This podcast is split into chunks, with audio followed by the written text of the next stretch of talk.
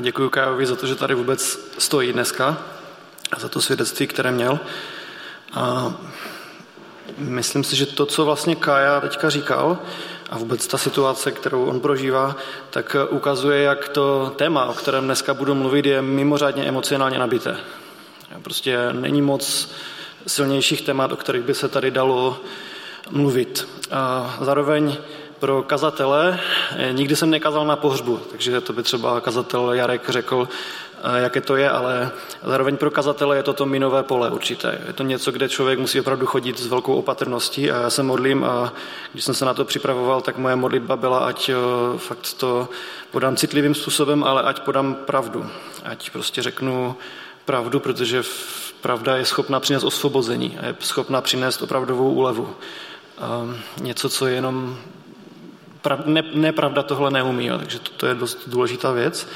Zároveň vás chci uh, už dopředu, eh, mám takové pravidlo, že toto nedělám, ale chci vás dopředu poprosit o schovývavost v tom, že to téma je opravdu tak obsáhlé, že se to nedá vystihnout v jednom kázání. To znamená, já už dneska, když tady stojím a začínám, vím, že neřeknu všechno a nepojmenuju všechny aspekty. Jo. Uh, takže to, toto. To, že to je emocionálně nabité téma, vidíme vlastně všude kolem sebe. Vidíme to v reakci v reakcích lidí, vidíme to v popkultuře, vidíme divadelní hry nejúspěšnější, Romeo a Julie, vidíme e, Oscarové filmy, když tam je smrt, tak to prostě prodává, je to prostě je to silné a lidé to chtějí vidět, chtějí se na to dívat. A, tak e, pojďme se podívat na to, jak e, vůbec ten fakt smrti, jak je běžný pohled člověka na, na smrt. Smrt eh, z biologického hlediska je to konec lidského života. Eh, lékaři by vám řekli, že se rozlišuje mozková smrt nebo srdeční smrt a spoustu dalších věcí. Potom z vztahového hlediska, asi to, co nás, eh, to, co vlastně třeba Kaju bude nejvíc trápit, že už se s mamkou tady nikdy neuvidí. A to je to odloučení od toho blízkého člověka, který odešel. Zároveň ve smrti je velká nespravedlnost. Zvláště pokud se jedná o smrt, která je předčasná, třeba u, u nějakého dítěte, nebo pokud tam je nějaké násilí u toho umrtí, tak je to něco, co vnímáme jako velikánskou nespravedlnost. A zároveň ta tragičnost je v tom, že to není odloučení od někoho, který odjel na dovolenou nebo na druhý konec světa a jednou se s ním možná uvidím, ale je tam ta nezvratnost toho, že už se s ním tady na zemi nepotkám. A zároveň umírání je často spojeno s bolestí.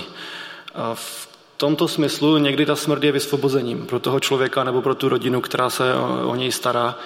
Někteří z vás jste toto zažili a, a myslím si, že když vidíte někoho blízkého trpět, tak i toto může být. A, a není to hřích, prostě si přát, aby už to utrpení pro něj vlastně skončilo. Čili toto je ten přirozený pohled, ten běžný pohled na umrtí. Na co bych se ale dneska chtěl hlavně zaměřit, tak je, jak se vlastně na, na smrt člověka dívá Bible. A co se dozvíme v Bibli o, na toto téma? A tak jako správně, když se nějakým tématem za, zabýváme, tak je třeba začít hezky od začátku. Takže začneme od knihy, která se jmenuje Na počátku, od Genesis. Ehm, ehm, budu číst vlastně fragmenty nebo eh, části prvních dvou kapitol první knihy Možíšovi. Je to zpráva o stvoření, jelikož ten text je poměrně rozsáhlý a ne všechno se týká toho tématu, tak eh, přečtu prvních pár veršů a potom jenom několik věcí zdůrazním, které, které tam jsou napsány. Ehm, takže začnu úplně od počátku. Na počátku stvořil Bůh nebe a zemi. Země byla pustá a prázdná a nad propastnou tůní byla tma. Ale nad vodami vznášel se duch boží. I řekl Bůh, buď světlo. A bylo světlo. Viděl, že světlo je dobré a oddělil světlo od tmy. Světlo nazval Bůh dnem a tmu nazval nocí. Bylo več, byl večer a bylo jítro, den první. I řekl Bůh, a potom pokračuje ta zpráva o stvoření, jak tvořil jednotlivé části toho našeho světa, jak, jak jej známe. A ve 12. verši čteme, to je po třetím dni, Bůh viděl, že to je dobré. Byl večer a bylo jítro, den třetí. A znovu v 18. verši a viděl, že to je dobré. Byl večer a bylo jítro, den čtvrtý. A znovu v 25. verši viděl, že to je dobré. A potom dále v 20. od 26. verše dále čteme zprávu o stvoření člověka. Do té doby to bylo stvoření toho světa, které on stvořil pro člověka, ale potom dál už je to o stvoření lidí. I řekl Bůh, učiníme člověka, aby byl naším obrazem podle naší podoby. Ať lidé panují nad mořskými rybami a nad nebeským ptactvem, nad zvířaty a nad celou zemí i nad každým plazem plazícím se po zemi. Bůh stvořil člověka, aby byl jeho obrazem. Stvořil ho, aby byl obrazem božím. Jako muže a ženu eh, je stvořil. A Bůh viděl, že všechno, co učinil, je velmi dobré. Byl večer a bylo jítro den šestý. A čili tady vidíme, že po třetím, čtvrtém i pátém dnu stvoření, respektive v polovině toho šestého dne, když dokončil všechno kromě člověka, tak říkal, že viděl, že to, co stvořil, je dobré. Když dokončil člověka, tak viděl, že je to velmi dobré. Tím vlastně potom přichází sedmý den a ten den odpočinku. A ve druhé kapitole této knihy je zpráva o stvoření člověka ještě jednou ukázána trošičku z jiného pohledu. Pan Bůh tam zdůrazňuje jiné aspekty toho stvoření. Takže budu číst od sedmého verše. I vytvořil hospodin Bůh člověka, prach ze země, a vdechl mu v chřípí dech života. Tak se stal člověk živým tvorem. A hospodin Bůh vysadil zahradu v Edenu na východě a postavil tam člověka, kterého vytvořil. Hospodin Bůh dal vyrůst ze země všemu stromovi žádoucímu na pohled, s plody dobrými k jídlu. Uprostřed zahrady pak stromu života a stromu poznání dobrého a zlého. A, hospodinu, a hospodin Bůh člověku přikázal, z každého stromu zahrady smíš jíst. Ze stromu poznání dobrého a zlého však nejes. V den, kdyby z něho pojedl, propadneš smrti. A to, toto, co čteme, to poslední varování, eh, je poprvé, kdy se v Bibli setkáváme se smrtí. Je to v českém studijním překladu například tam je napsáno nepropadneš smrti, ale jistě zemřeš. Kralická Bible říká smrtí umřeš. V té hebrejštině to, co tam je napsáno, je vyjádření jistoty. To znamená, na 100% se to stane. Neber to opravdu vážně, to, co ti tady říkám. Toto je boží slovo k nám. Čili toto varování, když ho čteme, tak to boží stvořitelské dílo nad zemí už je dokončeno. Jediné, co potom ještě stvořil, jestli si vzpomenete? Jediné, co ještě udělal tady potom? Ženu, přesně tak. Mm. Člověku už byla svěřena vláda nad celou země koulí i nad všemi zvířaty. A to, co chci říct, tak je, že Bůh smrt nevytvořil. Ona není součástí jeho stvořitelského díla na začátku. Bůh člověka před smrtí, která plyne z hříchu, jak budeme za chviličku číst, on nás předtím varuje. A toto chci říct naprosto jasně. Bůh není autorem smrti. Těmi autory jsou naši prarodiče, Adam a Eva. Je otázka, můžeme se bavit o tom, proč pan Bůh vůbec umožnil to, že můžeme proti němu hřešit, Myslím si, že to je spíš otázka na svobodnou vůli a někdy, když vidím třeba, co se děje ve světě nebo jak někteří lidé trpí, tak, na, tak, tak přemýšlím, proč to pán Bůh udělal, ale proč nám vůbec umožnil tu svobodu hřešit a působit toto zlo. A, ale na tohle to nemám odpověď. Nicméně stalo se to, ale důležitá věc je, že opravdu to zlo není boží vymysl. To jsme způsobili my, naši prarodiče. Takže tou prvotní příčinou smrti a umírání je je hřích. Přesně tak, jak nás, jak pan Bůh člověka varoval.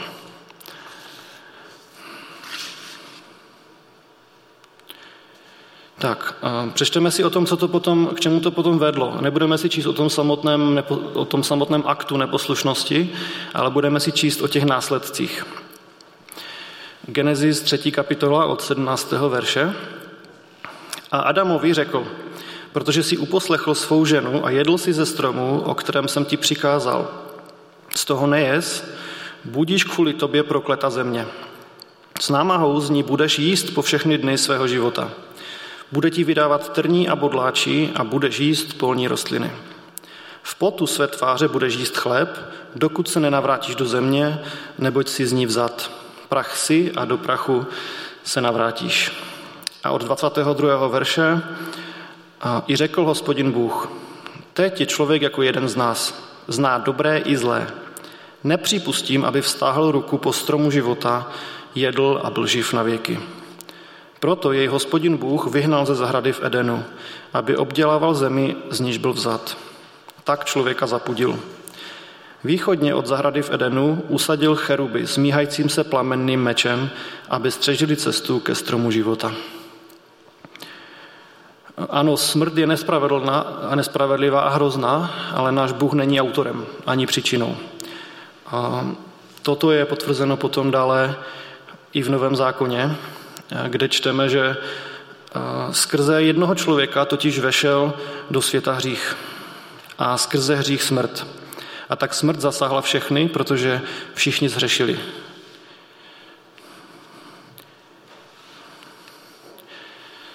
No dobře, a co teď dál teda? Tak ta skutečnost je tady, od té doby všichni umíráme a tím by to asi mohlo skončit ten příběh, ne? Je to něco, co není úplně, nedá se to zvrátit zpátky.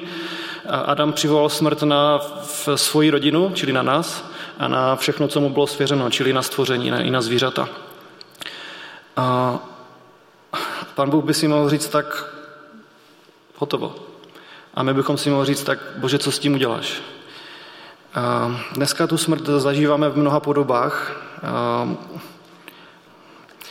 Jak teda Bůh sám reaguje na tu skutečnost? Co s tím teda, co si on o tom myslí? Jak on to vidí dneska? Možná se zeptám, kdybychom v Bibli hledali něco, kde bychom se chtěli dozvědět boží názor na něco, tak kde, nej, kde nejjasněji uvidíme, jak Bůh vidí věci? Napadne vás to?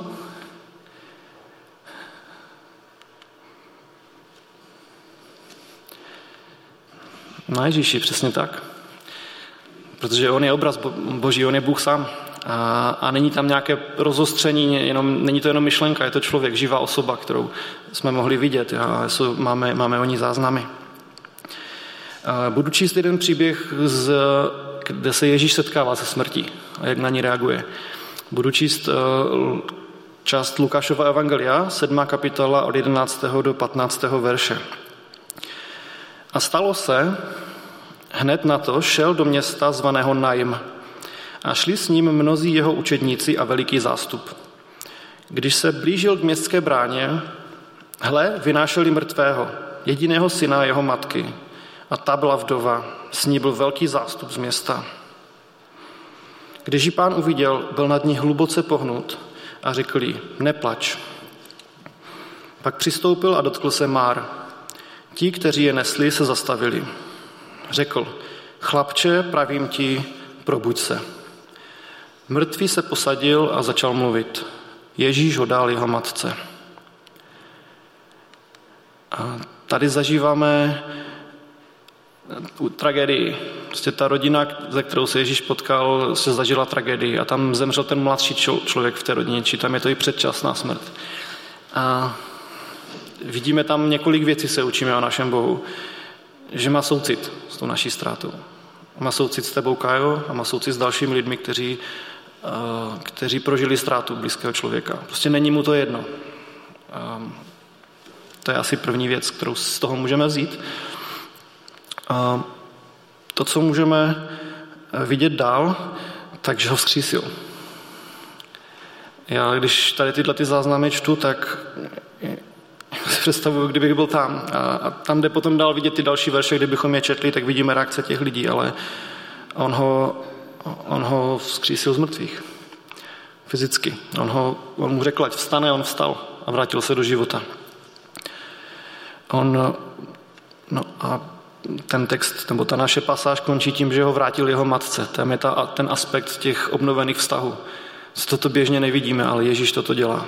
A toto je jeho vůli. On toto prostě, když přišel a setkal se ze smrtí, tak toto on dělal. Ehm, můžeme se potom bavit o tom, já o tom budu ještě potom dále mluvit, proč se to třeba neděje více v dnešní době.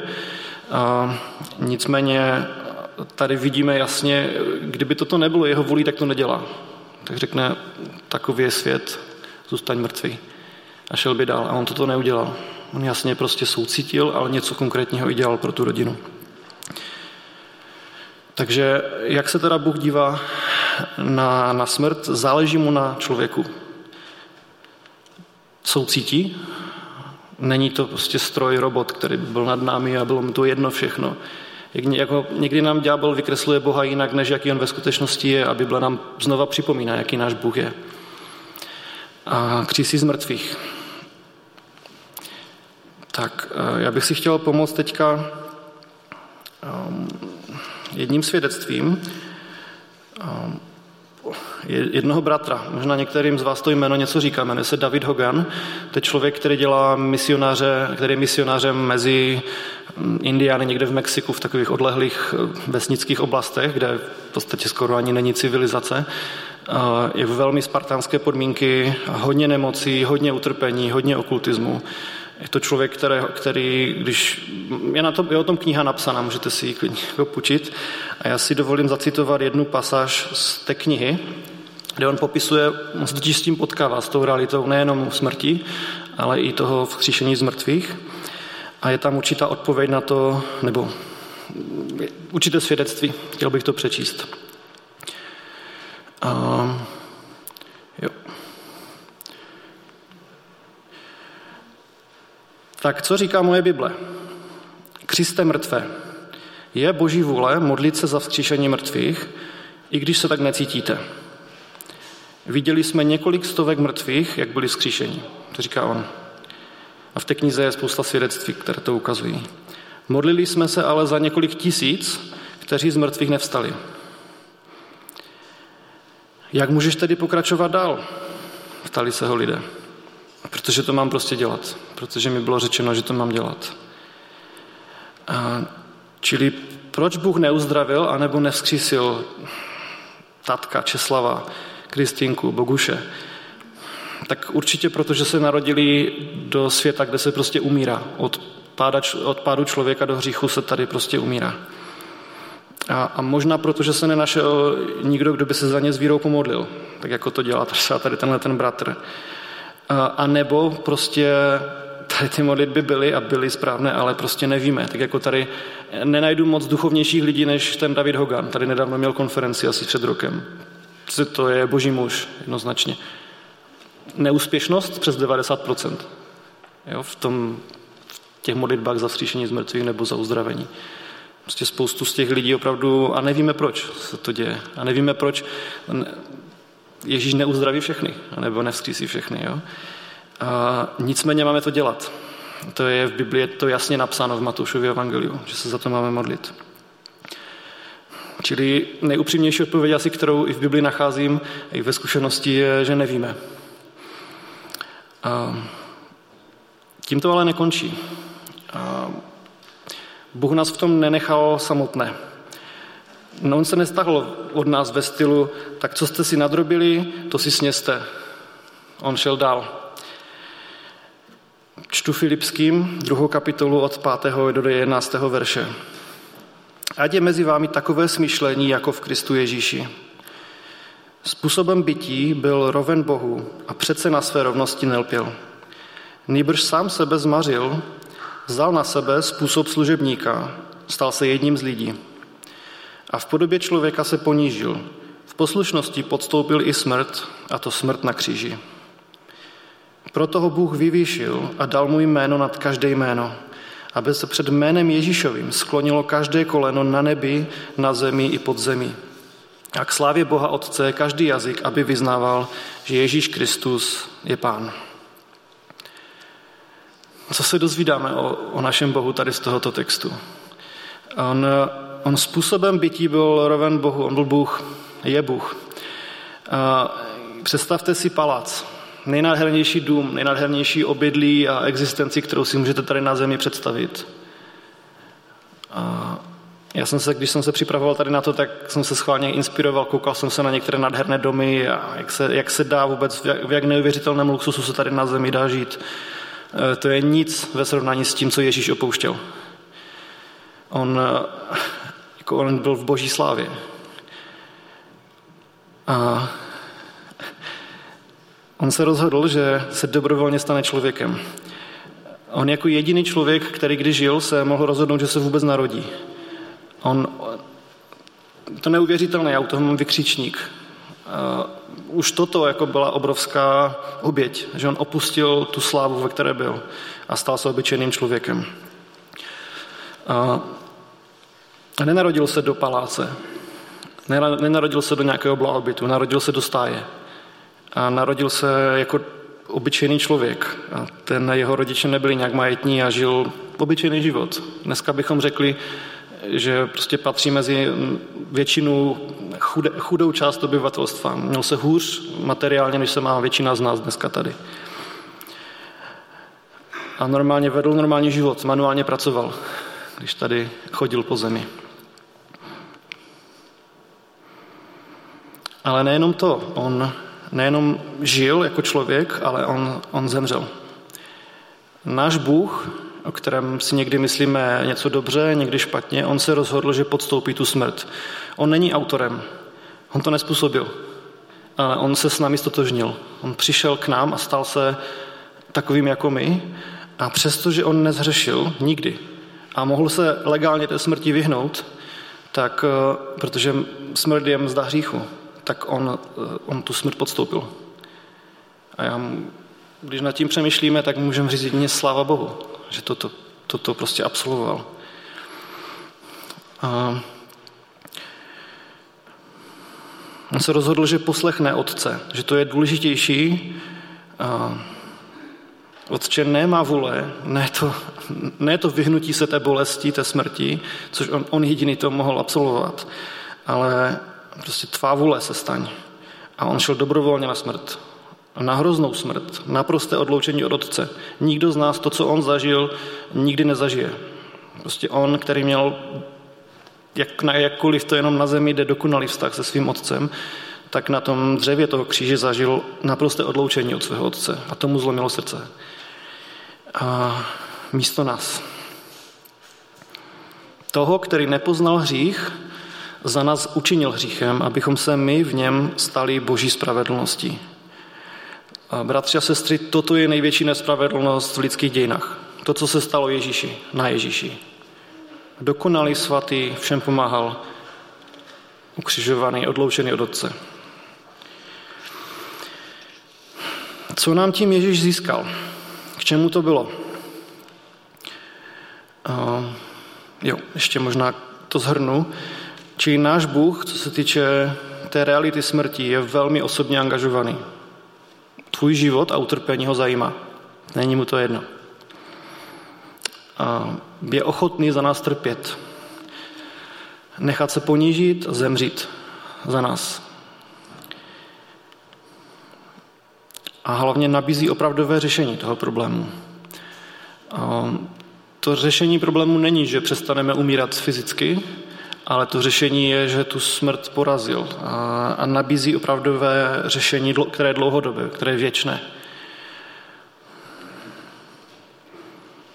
Tak, vynalezl lek na smrt. A, co nám tím získal? On nám tím získal nádheru, která se nedá srovnat s něčím, co, co máme tady na zemi.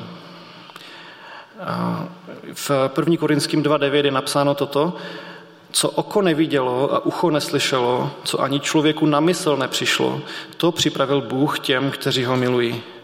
On nám otevřel cestu k Otci. Tomu tradičně říkáme nebe.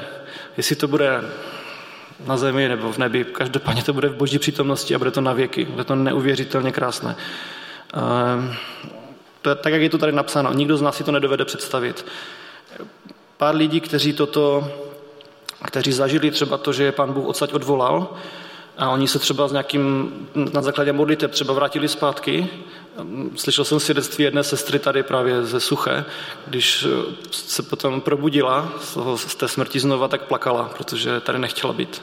Jo, prostě, protože ta realita tam a tady je nesrovnatelně krásnější tam. Ježíš nám tady do, té, do této reality otevřel, otevřel cestu. Protože Ježíš obětoval svou krev, smíme se, bratři, odvážit vejít do svatyně cestou novou a živou, kterou nám otevřel zrušením opony, to jest obětováním svého těla. Já bych chtěl zároveň přečíst uh, úryvek z knihy Zjevení, kde to je trošičku popsáno, ať máme nějakou aspoň, aspoň představu. uh, a viděl jsem nové nebe a novou zemi, neboť první nebe a první země pominuli a moře již vůbec nebylo. A viděl jsem od Boha z nebe sestupovat svaté město, Nový Jeruzalém, krásný jako nevěsta ozdobená pro svého ženicha. A slyšel jsem veliký hlas od trůnu. Hle, příbytek boží uprostřed lidí. Bůh bude přebývat mezi nimi a oni budou jeho lid. On sám, jejich Bůh, bude s nimi. A setře jim každou slzu z očí. A smrti již nebude. Ani žalu, ani nářku, ani bolesti už nebude. Neboť co bylo, pominulo. Ten, který seděl na trůnu, řekl, hle, všecko tvořím nové a řekl, napiš, tato slova jsou věrná a pravá. A dodal, již se vyplnila. Já jsem alfa i omega, počátek i konec. Tomu, kdo žízní, dám napít zadarmo z pramené vody živé. Kdo zvítězí, dostane toto vše. Já mu budu Bohem a on mi bude synem. Mzdou hříchu je smrt, ale darem Boží milosti je věčný život v Kristu Ježíši, našem Pánu. Takže tady ta série se jmenuje Naléhavé výzvy dnešní doby. A já jsem si dovolil tady to parafrazovat tématem, který je teďka velmi často citovaný. Mám naléhavou výzvu. Opravdu v té dnešní době, ale nejenom v dnešní, ale v každé době a objednej si vakcínu proti věčné smrti. Pokud to nemáš vyřešené ještě a tady toto slyšíš, můžeš to mít vyřešené. Můžeš prostě, protože je k dostání u Ježíše Krista. Je plně uhrazena, ne ze zdravotního pojištění, ale jeho, jeho svatou krví je uhrazena, je zaplacena dokonale. Stačí to. On pro každého. Je dost vakcín. A alternativní léčba neexistuje. Prostě toto je jediná možnost. No, kdyby byla jiná možnost, tak Ježíš nejde na ten kříž. A on na ten kříž šel, protože nebyla jiná cesta, jak nás zachránit. Pozor, ten čas je u každého omezený. To je tou délkou té svíce života, co Kaja zmiňoval. Nevíme dne a hodiny. Prostě může nás pán odvolat zítra, za měsíc, za sto let, ale nevíme. Čili využijeme ten čas, dokud ho máme. A pozitivní vedlejší účinky na přítomný život velmi dobře zdokumentované. Můžeme vidět na životech křesťanů. Není všechno v životech křesťanů dokonalé, ať si zase jakoby neříkáme, že se všechno mávnutím kouzelného proutku změní. A nicméně jakoby ten pokrok, i tady, ten efekt i tady v tom životě je, je značný, je veliký. Díky Bohu za to. Tak já bych chtěl teďka pozvat skupinu chvál a, a možná reagovat na to slovo reagovat ehm, na to, co Ježíš pro nás podstoupil, na to, co ho to stálo, jaká byla ta oběť, ta velikost té oběti, ale jak obrovský efekt to má pro nás. Jak, jak obrovské bohatství jeho slávy nám připravil. Prostě je to něco, za co se dá reagovat jedině slávou, jedině chvalou, jedině tím, že Pánu Bohu za to poděkujeme, protože k tomu nemůžeme nic přidat. Tak Ježíši děkuji za to, že si to pro mě podstoupil, pro mě prvního z hříšníků. Ty si neváhal sám sebe dát, obětovat se. A děkuji za tu hambu, kterou si nesl. Děkuji ti za to, že si neutekl z toho, i když to bylo těžké. A vydržel jsi to. Díky Ježíši.